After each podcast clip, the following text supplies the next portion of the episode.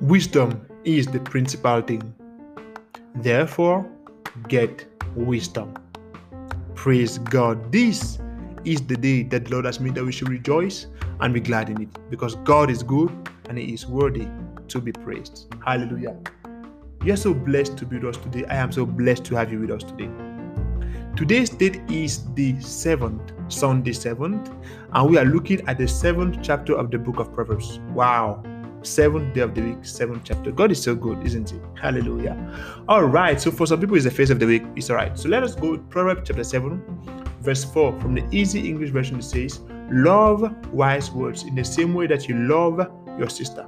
Love wisdom in the same way as you love your special friend. We all love something or someone.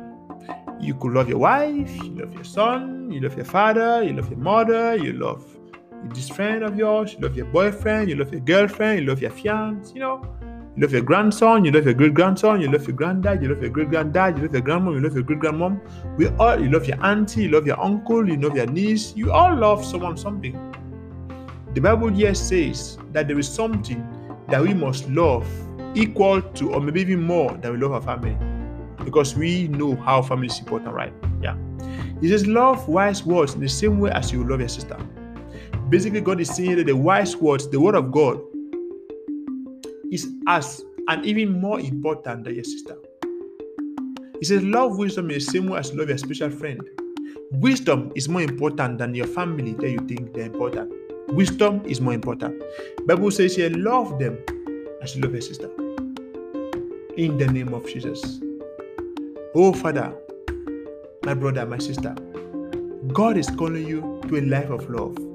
The Bible says in the book of John 3:16, For God so loved the world that he gave. He says here, do you want to have wise words in your life? Do you want to have wisdom in your life? Do you want to succeed? Then love wisdom, love the word of God, love wise words, love the principles of the word of God in the same way as you love your family, you love your wife, you love your sister, you love your special friend. Because the word of God is actually more important than anything in this life. Hallelujah. You want to succeed? Get into the word of God. Love it as you love your sister, love it as you love your friend. Praise God. Jesus is coming soon. To succeed, you need Jesus in your life. Please pray with me right now to accept Jesus as your Lord and Savior.